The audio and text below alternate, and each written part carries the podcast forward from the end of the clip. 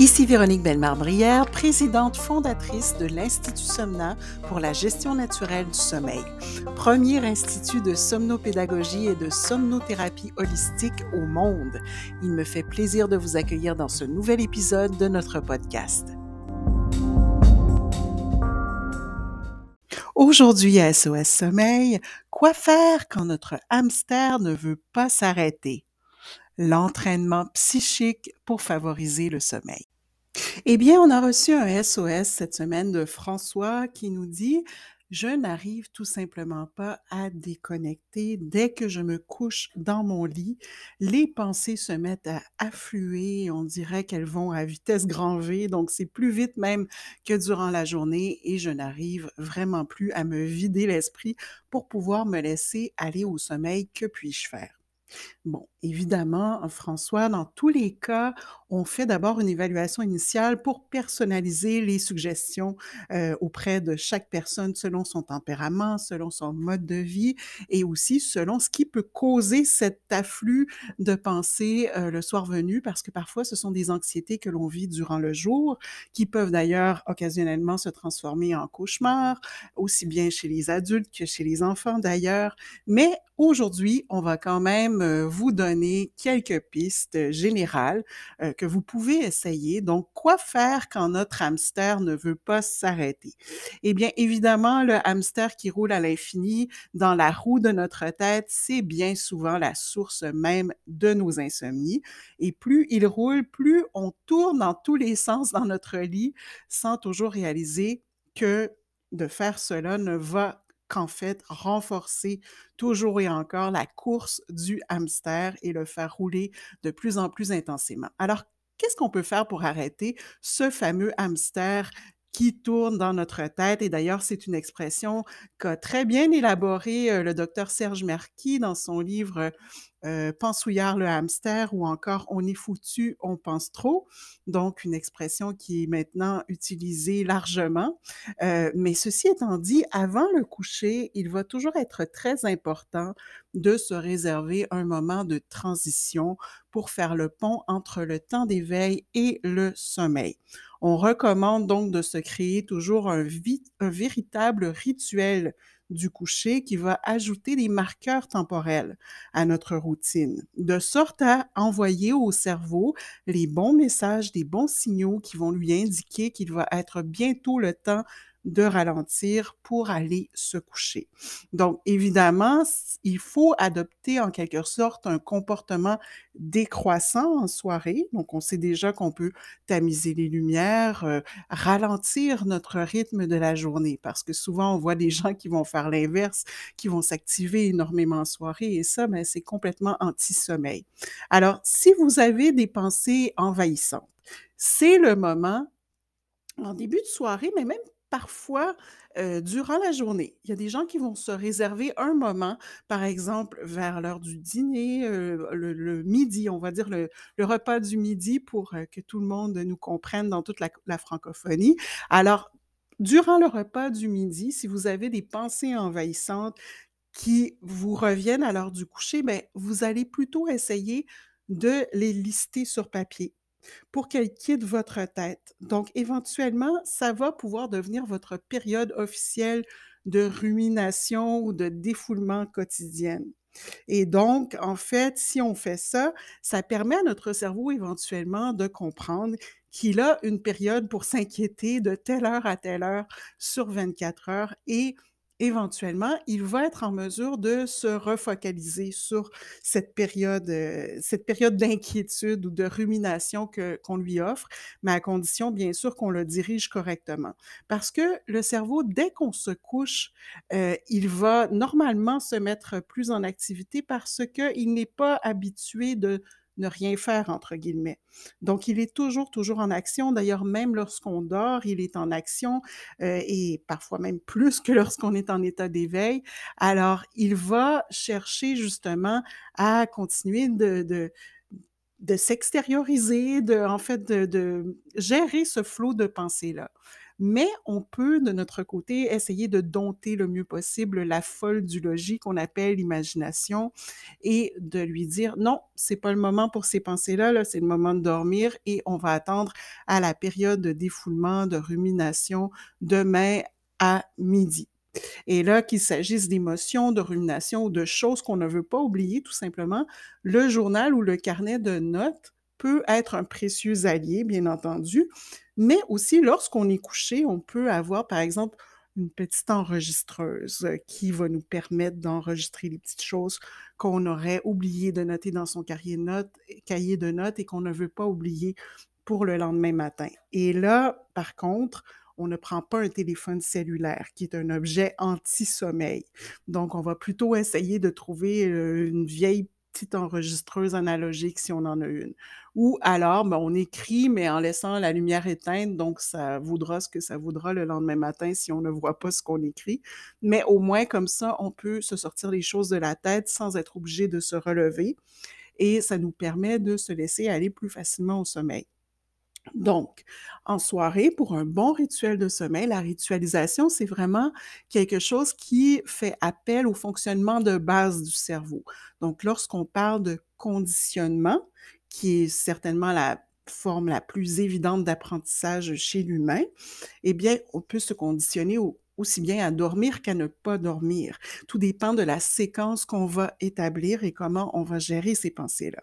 Alors bien sûr, si on utilise la ritualisation, on va chercher à s'exposer à des stimulus qui vont être apaisants pour le cerveau parce que les stimulus vont être captés par nos organes sensoriels, donc la vue, l'ouïe, l'odorat, heu, le goûter, le toucher, donc tout ça, heu, va contribuer à engendrer une stimulation ou un apaisement.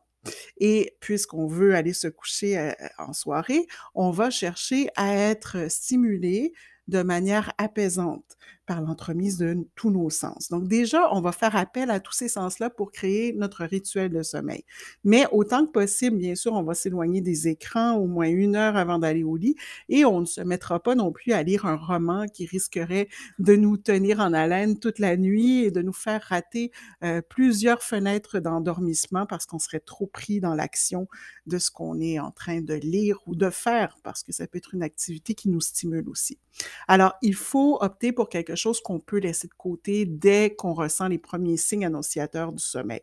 Mais ce qu'on va faire avec notre page de rumination, c'est qu'on va vraiment, heu, à l'heure du midi, on va, heu, lister toutes les pensées, heu, anxiogènes qu'on peut avoir, et autres. Ça peut être n'importe quoi qui nous passe par la tête, qu'on a peur d'oublier. On va tout noter ça sur une feuille, on va vraiment extérioriser au maximum et si on a des pensées qui sont vraiment anxiogènes par rapport au sommeil ou autre chose, on va essayer de les relativiser. Donc on va faire une colonne avec nos pensées, puis ensuite on va faire une colonne avec une prise de recul face à nos pensées. Donc on va essayer de réfléchir à une façon de reformuler les pensées pour qu'elles soient moins anxiogènes. Par exemple, si on a une pensée comme: «Bon, ben, ça y est, je dormirai pas encore cette nuit», ben, on peut bien sûr la reformuler en disant: «J'ai déjà bien dormi au moins 1 fois dans ma vie» et déjà, ça nous refocalise tout de suite et on sait que si on a déjà bien dormi au moins 1 fois dans notre vie, on est encore capable de réactiver, heu, cette capacité. Mais ensuite, heu, ça va être important, heu, pour gérer les ruminations, le hamster qui roule sans cesse dans la dans la tête, ça va être important de vider son sac de stress au fur et à mesure durant la journée et pour ça, il y a toutes sortes d'approches. Il y a bien sûr, heu, l'entraînement physique qui peut bien sûr nous aider à vider notre sac de stress et même, heu, à aérer nos pensées parce que lorsqu'on travaille sur le corps, l'esprit en bénéficie grandement. On sent d'ailleurs l'effet des endorphines qui va vraiment créer un effet, d'extase, dans l'organisme. Alors bien sûr, par la suite, l'anxiété disparaît. Mais il y a aussi l'entraînement psychique qu'on a tendance à oublier. On va surtout justement se concentrer souvent sur l'entraînement physique, heu, mais heu, éventuellement, si on décide de mettre en place un entraînement psychique, on va être capable de faire le travail de focalisation des pensées finalement. Alors, bien sûr, la page de rumination peut être un outil, mais il y a aussi euh, tout ce qui est euh, reconnu maintenant par la science, qui n'était pas nécessairement euh, un objet d'intérêt auparavant, mais qui maintenant reconnaît des pratiques entre autres des moines bouddhistes qui existaient depuis des millénaires, comme la méditation pleine conscience notamment. Donc, qui va avoir un effet puissant à la fois sur le corps et sur l'esprit. Alors, on va recommander autant que possible de faire une petite séance de méditation trois fois par jour, même si c'est que cinq minutes à la fois. Et comme pour tout entraînement, ça va être la constance, la répétition qui vont assurer l'efficacité les résultats parce que le cerveau a besoin de répéter une même séquence plusieurs fois pour se conditionner et arriver de plus en plus rapidement au même résultat. Alors, plus on va l'intégrer dans notre routine, plus ces effets vont se faire ressentir rapidement et on va pouvoir euh, s'en servir en fait en tout lieu, en tout temps, euh, en cas de montée de stress, en cas de montée d'anxiété ou simplement pour se préparer au sommeil. Mais il y a des personnes qui disent que pour elles, ce n'est pas vraiment facile de méditer parce que les pensées continuent à se bousculer dans leur tête. Donc, il y a possibilité de choisir d'autres outils, d'autres techniques. Vous pouvez, entre autres, euh, regarder euh, du côté de la relaxation, de la visualisation, de l'auto-hypnose. Donc, entre autres, il y a certains exercices d'auto-hypnose ou de scan corporel qui vont nous permettre d'atteindre un, très haut niveau de relaxation. Et euh, en fait, l'important, ça va être de choisir celui qui nous convient le mieux et qu'on est prêt à intégrer à notre routine au quotidien. Bien sûr, si on choisit une technique qui prend 40 minutes à, être effectuée, ça va être beaucoup plus difficile euh, à tenir au quotidien que si on développe un réflexe qui va durer 5 minutes.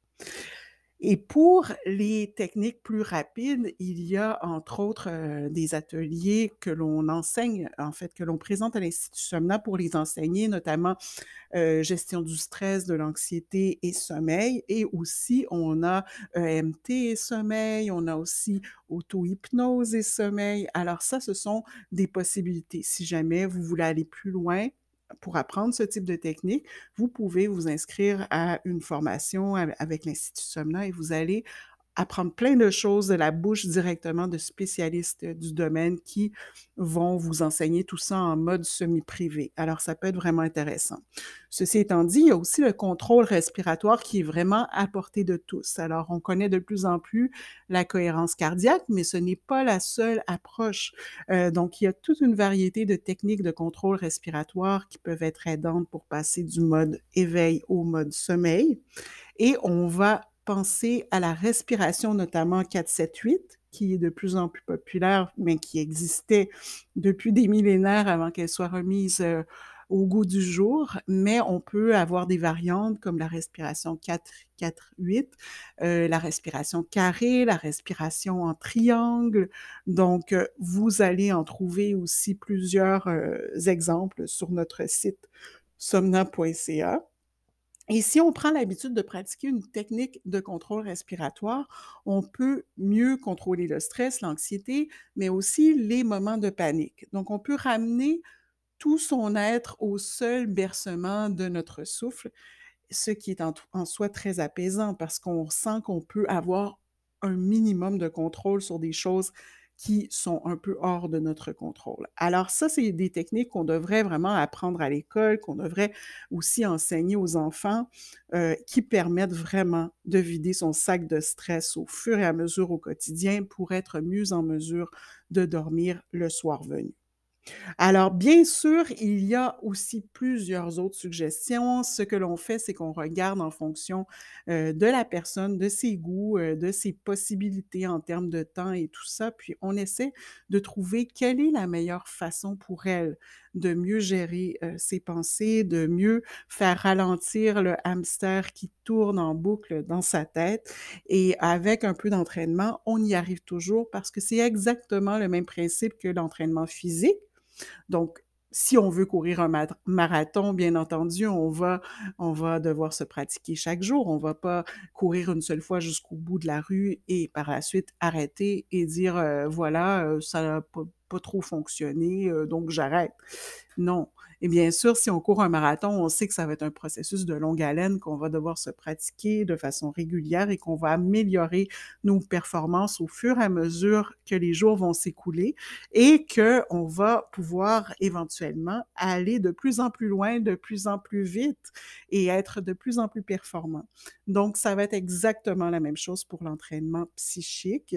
On va devoir user de répétition. On va devoir aussi penser à l'intégrer dans la routine et à force de répétition, le cerveau va créer une nouvelle connexion neuronale qui va lui dire, bon, ben voilà, lorsque cette séquence-là s'enclenche, moi, je sais qu'après, il est le moment de me laisser aller au sommeil. Donc, ça, ça peut être très, très bénéfique chez les gens qui sont davantage anxieux, qui ont des pensées qui se bousculent. Et c'est vraiment la meilleure façon euh, d'en venir à bout de ce fameux hamster qui est très, très actif dans notre tête à l'heure du coucher. Mais ce qu'on va faire généralement, c'est qu'on va proposer aux gens de commencer par vider leur sac de stress le jour avant d'essayer de transposer ces techniques-là euh, dans le lit, étant donné qu'on ne veut pas non plus augmenter l'anxiété de performance face au sommeil. Alors voilà, François, pour quelques pistes générales qui peuvent vous aider à mieux maîtriser ce hamster qui roule en boucle de manière effrénée dans votre tête. Euh, bien sûr, lorsqu'on vient en consultation, on ne va pas regarder qu'un aspect. C'est-à-dire que oui, l'aspect psychique est important, mais il peut y avoir aussi des sources physiques, des sources physiologiques à nos difficultés de sommeil et on va regarder tout ça globalement et on va aussi vous guider à travers le choix d'outils qui vont vraiment s'adapter à vos goûts, à votre mode de vie pour que vous puissiez à votre tour euh, les intégrer dans votre routine de sorte à devenir de plus en plus autonome face à votre sommeil et d'avoir justement des outils qui vont vous permettre de gérer votre anxiété, de diminuer le stress et donc d'améliorer votre sommeil tout à fait naturellement et ça pour la vie. Alors, c'est tout pour aujourd'hui. Euh, pour plus d'informations, vous pouvez toujours vous rendre euh, sur somna.ca et il me fera grand plaisir de vous retrouver très bientôt dans un prochain épisode d'SOS Sommeil.